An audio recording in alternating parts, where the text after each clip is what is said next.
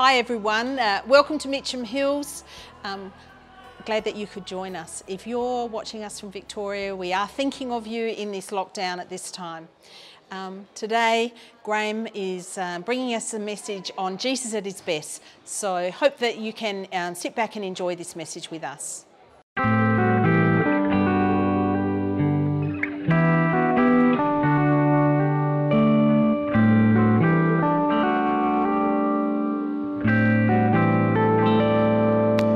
Begin with a question. And uh, I'm going to get you to just talk to the person next to you about it. So it's, it's not a difficult question. What's the best and most healthy thing a person can eat? What's the best and the most healthy thing a person can eat? Talk to the person next to you for 10 seconds and we'll see what we come up. What do you reckon is the best and most healthy thing a person can eat? Okay, how many said pizza? I did initially. Yeah, good, good. A man after my own heart, Scott. We'll catch up later. Um, what did you come up with? Huh? Broccoli. Broccoli. Whoa. Okay, what else? Hmm? Honey. Honey. I think uh, hamburger. Hamburger. Uh, you know, an Australian hamburger with all the salad, the meat, the egg, you know. Thanks, Rodney.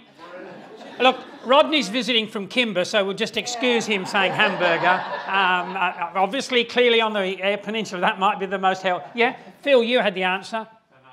Bananas, yeah. Now, I'm in a bit of trouble here because you're now expecting me to tell you I've done this research and found out what the best and most healthy thing to eat. And, well, it's chocolate. I've got no idea. I just thought I'd ask you and see what you said. Um, we're in this series called Best.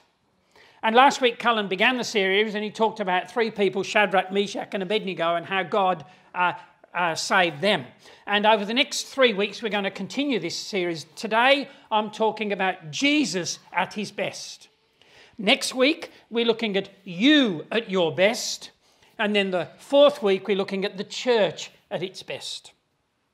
So the question today was is when was Jesus Christ, the Son of God who lived on earth, when was Jesus at his best? Well, you're all going to give different answers. So I'm going to give you a, I'm going to give a bit of an intro and then we'll go through some options. The first thing is Jesus was always at his best. Jesus was fully God and fully man, so Jesus was always at his best, always giving and being his best. And that makes him very different to me and you. This may shock some of you uh, completely, um, but the other morning I just woke up feeling a bit grumpy. Has it ever happened to you? I just wasn't at my, you know, my usual best. And sometimes when I'm tired or busy or under pressure or hurt by somebody, I might not be at my best in the way I relate to people. But Jesus was always at his best, always giving his very best in loving, in serving, in listening, in caring, in supporting, in confronting, always giving his best. The Bible puts it like this He never did one thing wrong, not once said anything amiss. Jesus was always at his best.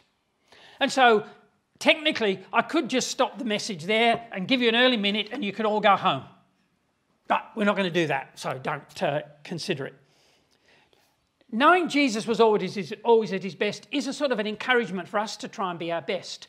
But I want to think about are there any specific times when Jesus was actually at his best while he lived on earth? And I need to say straight away, there will be a whole lot of different opinions. For instance, some of you might say Jesus was at his best when he was teaching. I mean, people actually said no one ever taught like Jesus. No one with the authority and the clarity and the creativity. So maybe Jesus was at his best when he was teaching. Others might say, well, I think Jesus was at his best when he was doing those miracles. I mean, feeding 5,000, walking on water, calming a storm, raising somebody from the dead. Jesus was his best when he displayed God's power. Somebody else might say, well, you know, really, Jesus was at his best when on a cross he prayed a prayer forgiving the people who'd crucified him. Whew. And of course, lots of you would say Jesus was his best when he died on the cross. Surely Jesus was at his best when he died on the cross for our sins, otherwise, we could never be forgiven and have a new life. But somebody else might pipe up and say, Oh, yeah, but I think Jesus was his best when he rose from the dead, because if he hadn't risen from the dead, none of us could know him now. And others might say, well, I think Jesus was at his best when he told the disciples to go and preach the good news to all people, because if they hadn't done that, we'd have never heard and we wouldn't be here. There's a whole lot of opinions about Jesus when he was at his best. And I don't mind where you fall in that. But this morning, because I'm up the front here, I'm just going to give you another option of when I think Jesus was at his best. But before I do that, I want to read to you a, a short story. It's a true story. I was over in Kangaroo Island speaking a couple of weeks ago. And after the service, we were having lunch uh, with a group of people from the church. And there was a lady sitting opposite me who just exuded love and joy. And so I sort of uh, said to her, I said, And how are you going? And she said these words Well, things are so much better since I chose to give my life to Jesus two months ago. That sort of got me interested a bit. A bit like the story of the, on, on the Alpha. And so I asked her for her story, and this is what she's, she said. Uh, and she wrote some of this down, so I'll read it. A year ago, I would not have believed how much my life has been enriched by the level of faith I've received. I always thought I was a Christian. The pattern of my worship involved praying irregularly, usually when I was worried about something, and even less regularly attending church about three times a year. I recently invited Jesus into my life as my Lord and Saviour. I've gone from being a spectator of what Christ does to having Him as my constant companion. I've seen how through Jesus I can live free of fear. I've grown as a Christian by joining a women's Bible study group and I read the Bible each day. Church services have gone from something to be endured as a duty to a pleasure. Christmas means so much more to me this year because now I really know the one born in Bethlehem. I don't know about you, but I love hearing stories of individual lives that have been changed by Jesus. And for me, I think Jesus was at his very best when he would move away from the crowds and he would get up close and personal to someone. And he would offer them forgiveness or a fresh start in life, or a second, or a third, or a fourth, or fifth chance. I think Jesus was at his best when he got up close and personal with other people and he gave them a challenge and a vision for the future that put a spring in their step and gave them a purpose to live for. For me, the passages in the Bible that touch my emotions, and I watched that clip of the Tan or whatever it was on the Alpha, and I got quite emotional passages in the scriptures and stories that touch my emotions and bring a lump to my throat are when an unsuspecting man or woman has an encounter with Jesus and their life is changed. I think that's Jesus at his very best, changing a human life. That's my opinion of the many. And there are lots of examples, and we heard one of them read to us. I just want to run through the story in John chapter 9 where Jesus goes along and he comes across a man who's been blind from birth. Here's Jesus on a mission of God to save the world, but he notices this guy on the side of the road who'd been born blind and almost certainly was begging. You see, it was a pattern of Jesus' life to notice the individual. He noticed Matthew, a tax collector, sitting in a booth. He noticed Zacchaeus hiding up a tree. He noticed the woman who touched the hem of his cloak. He noticed the widow at the funeral of her only son. Jesus noticed people. And he noticed the blind man, and Jesus notices people today. You see, right now, when Jesus looks here, he doesn't see the 60, 65 people who are gathered here. Jesus sees you. And he knows your name, and he knows your story. He knows your heart. He knows your heartache. He knows you. He knows how you feel about your past. He knows what you're thinking about in the future. He knows what you're worried about. He knows what you're afraid of. Jesus sees people one heart, one story, one name, one life at a time. And Jesus sees you today. And whoever you are, whatever you've been and done, He wants to come to you and He wants to say, I love you and I want you to meet me so that you can have a new life. I see you as you are. I know what you're going through. I want to help you. And so I thought, just before I go on with the rest of the story about blind man, we just pause and I just want to pray.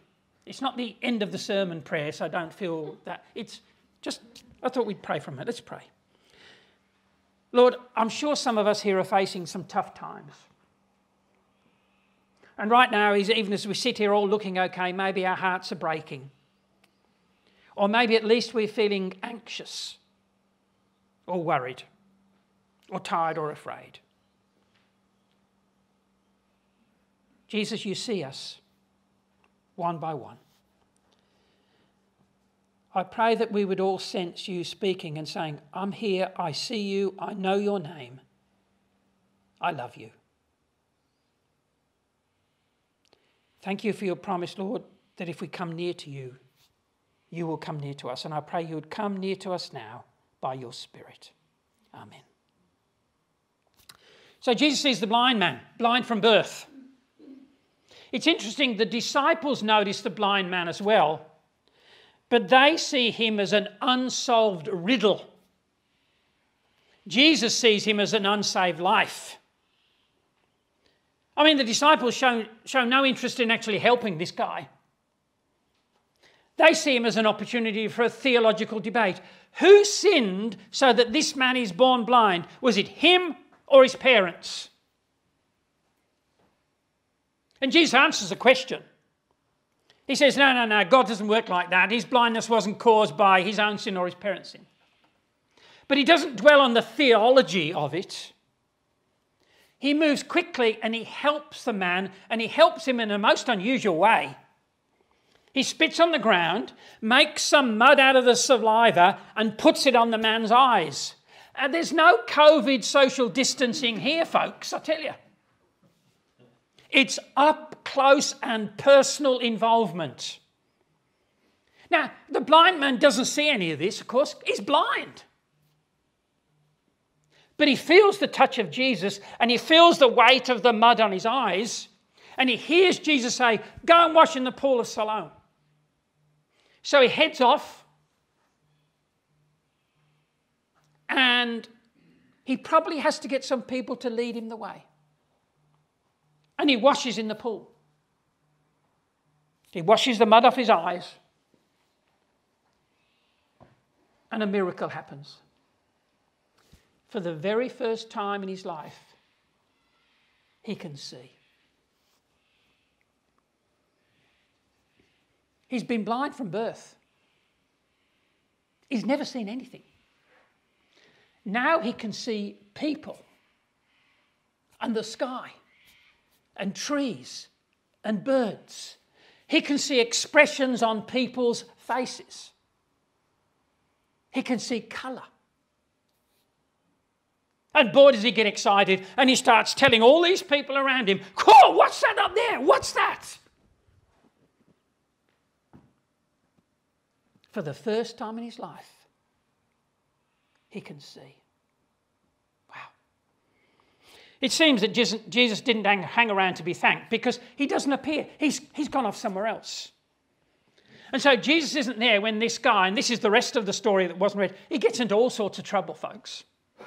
The religious leaders of the day, you see, are hanging around and they hear this guy going off the deep end because he can see and that he's been healed, but he was healed on the Sabbath when you're not supposed to do any work.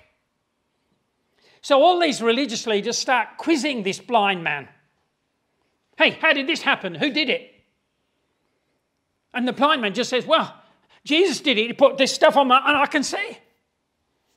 And there's all this talk and debate and division, and people are saying, ah, Jesus can't possibly from, be from God who did this. He's a sinner. And there's all this argument going on. And eventually, the blind man sums it up in some fantastic words, which I encourage you to have a look at later in verse 25.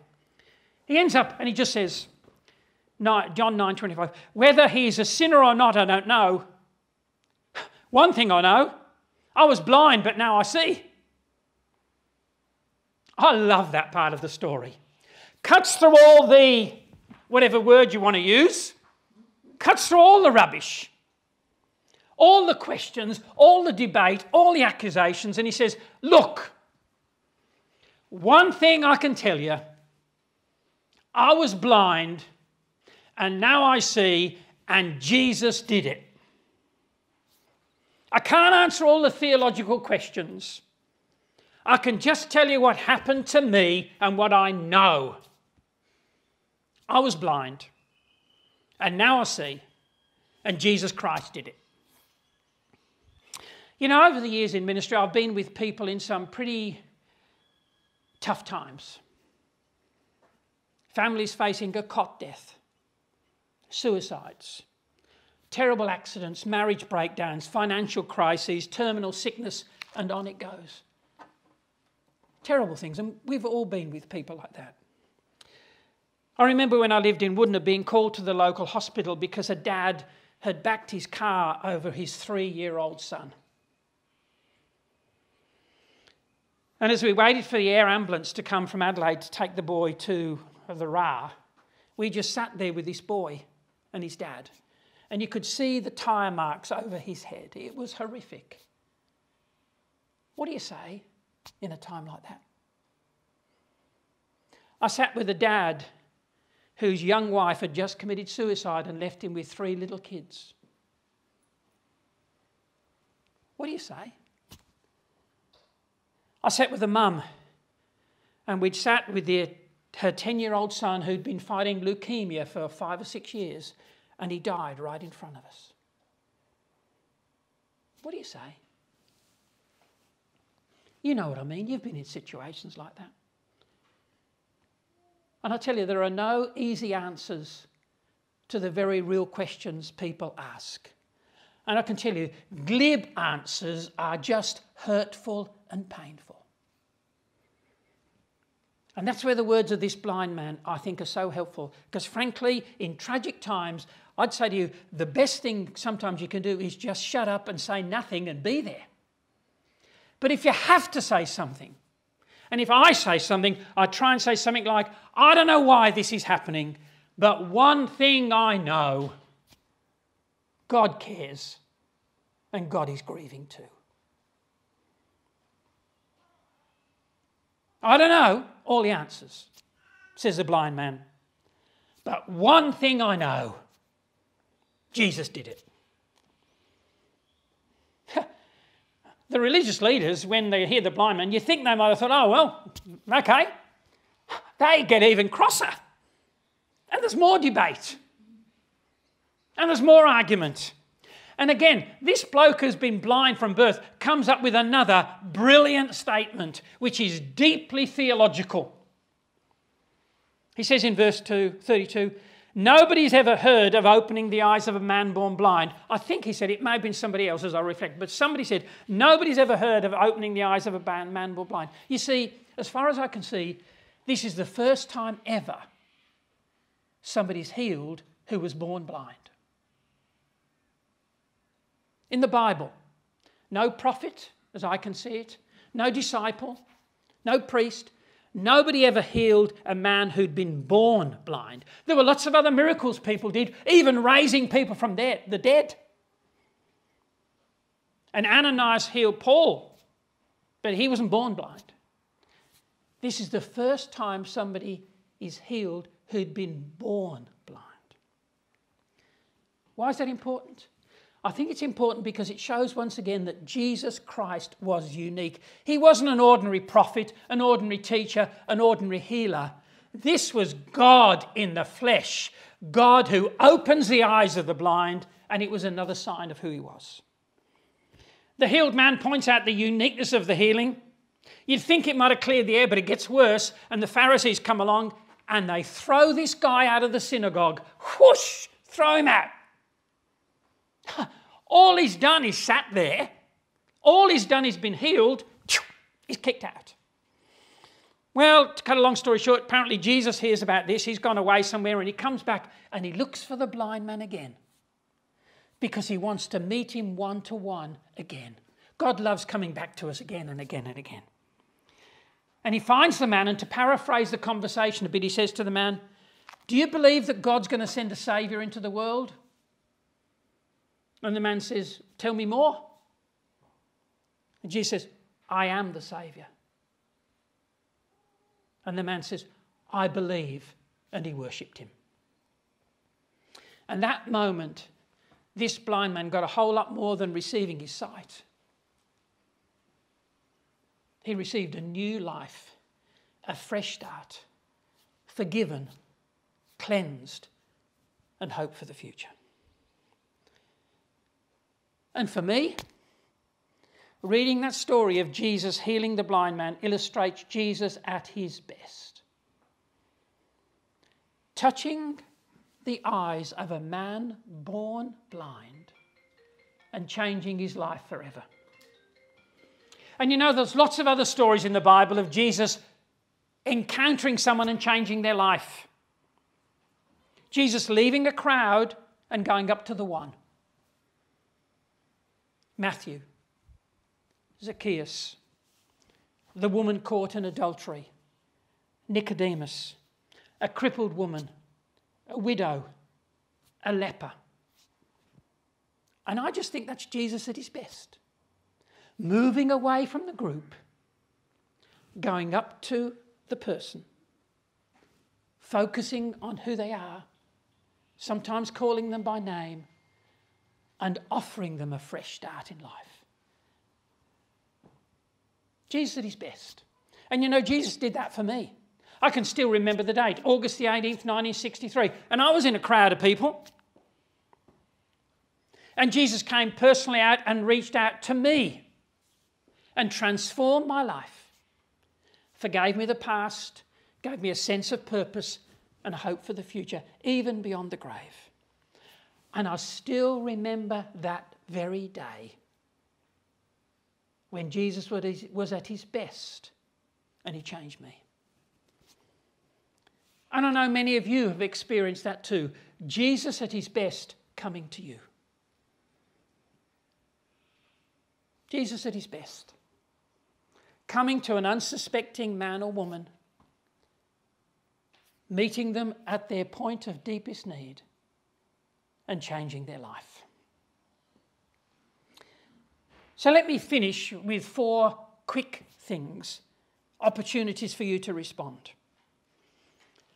I just want to say, first of all, if you've ever had a personal encounter with Jesus at his best and your life's been changed, I'd just like you to think back to this morning, this morning, where you were and what you were doing when Jesus at his best met you. Where were you? What were you doing? And would you stop this morning and just say, Wow, thank you, Jesus, for being at your best and coming to me? Just say thank you. There's a second group I want to talk to those who still might be thinking about opening their life up to Jesus. And I just want to say to you today can be the best day of your life. Today, you can be like that blind man, you can say, I believe. And all it takes, because Jesus sees you and knows you and loves you, all it takes is saying, Jesus, I want to meet you as you want to meet me. Please forgive me and come into my life and change me. And Jesus promises to give you a brand new life. Thirdly, if- you've come to know Jesus at his best, I want you to think about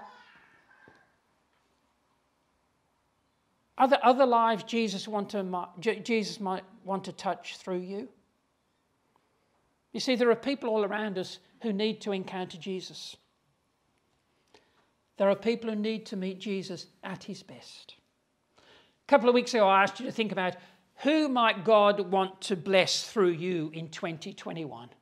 I hope you're thinking about that. I hope you've written a list, or you will write a list of a couple of people and pray for them. Think about inviting them to church. Think about inviting them to Alpha, Alpha Marriage, so that they can meet Jesus at his best. And finally, I invite you to pray for the church here at Mitcham Hills. That God will use our imperfect church so that loads of people will meet Jesus at his best here. Because I pray as we share in the life of the church together, as we serve, pray, give, and support, I pray that as Jesus continues to change us, I pray that loads of people will enter here and they'll meet Jesus at his best and have their lives changed. When was Jesus at his best? There's no need to get into a big theologic, theological argument argument about it. Frankly, he was always at his best. And whatever other opinion, that's fine. But today, I just want to say for me, Jesus at his best when he leaves the crowd and he sees the one and he changes that life. And that's what Jesus wants to do today. He sees you and he sees me. So let's pray together. Lord Jesus, I thank you that you're here now and that you see each one of us. Jesus, for those of us who've had a personal encounter with you already and our lives changed, we want to say a huge thank you. Thank you. And Lord, there are others sitting here who are still thinking about it, and that's great. But I want to say to you today if you want to come back and invite Jesus into your life for the first time, or you want to do it as a recommitment, I invite you to just say this prayer say, Jesus, thank you that you see me and love me. Please forgive me for the times I've failed you. Today I choose to meet you, to put my trust in you, and to invite you into my life to be my Saviour and leader. Please put your spirit within me and make me a new person so I can walk through forever with you. Thank you. And Lord, I pray that you would show us how we can touch the lives of others for you. And Lord, I pray that you would use this church. I pray that many people here would encounter you, Jesus, at your best and have their lives changed. Thank you, Jesus. We pray this in your name. Amen.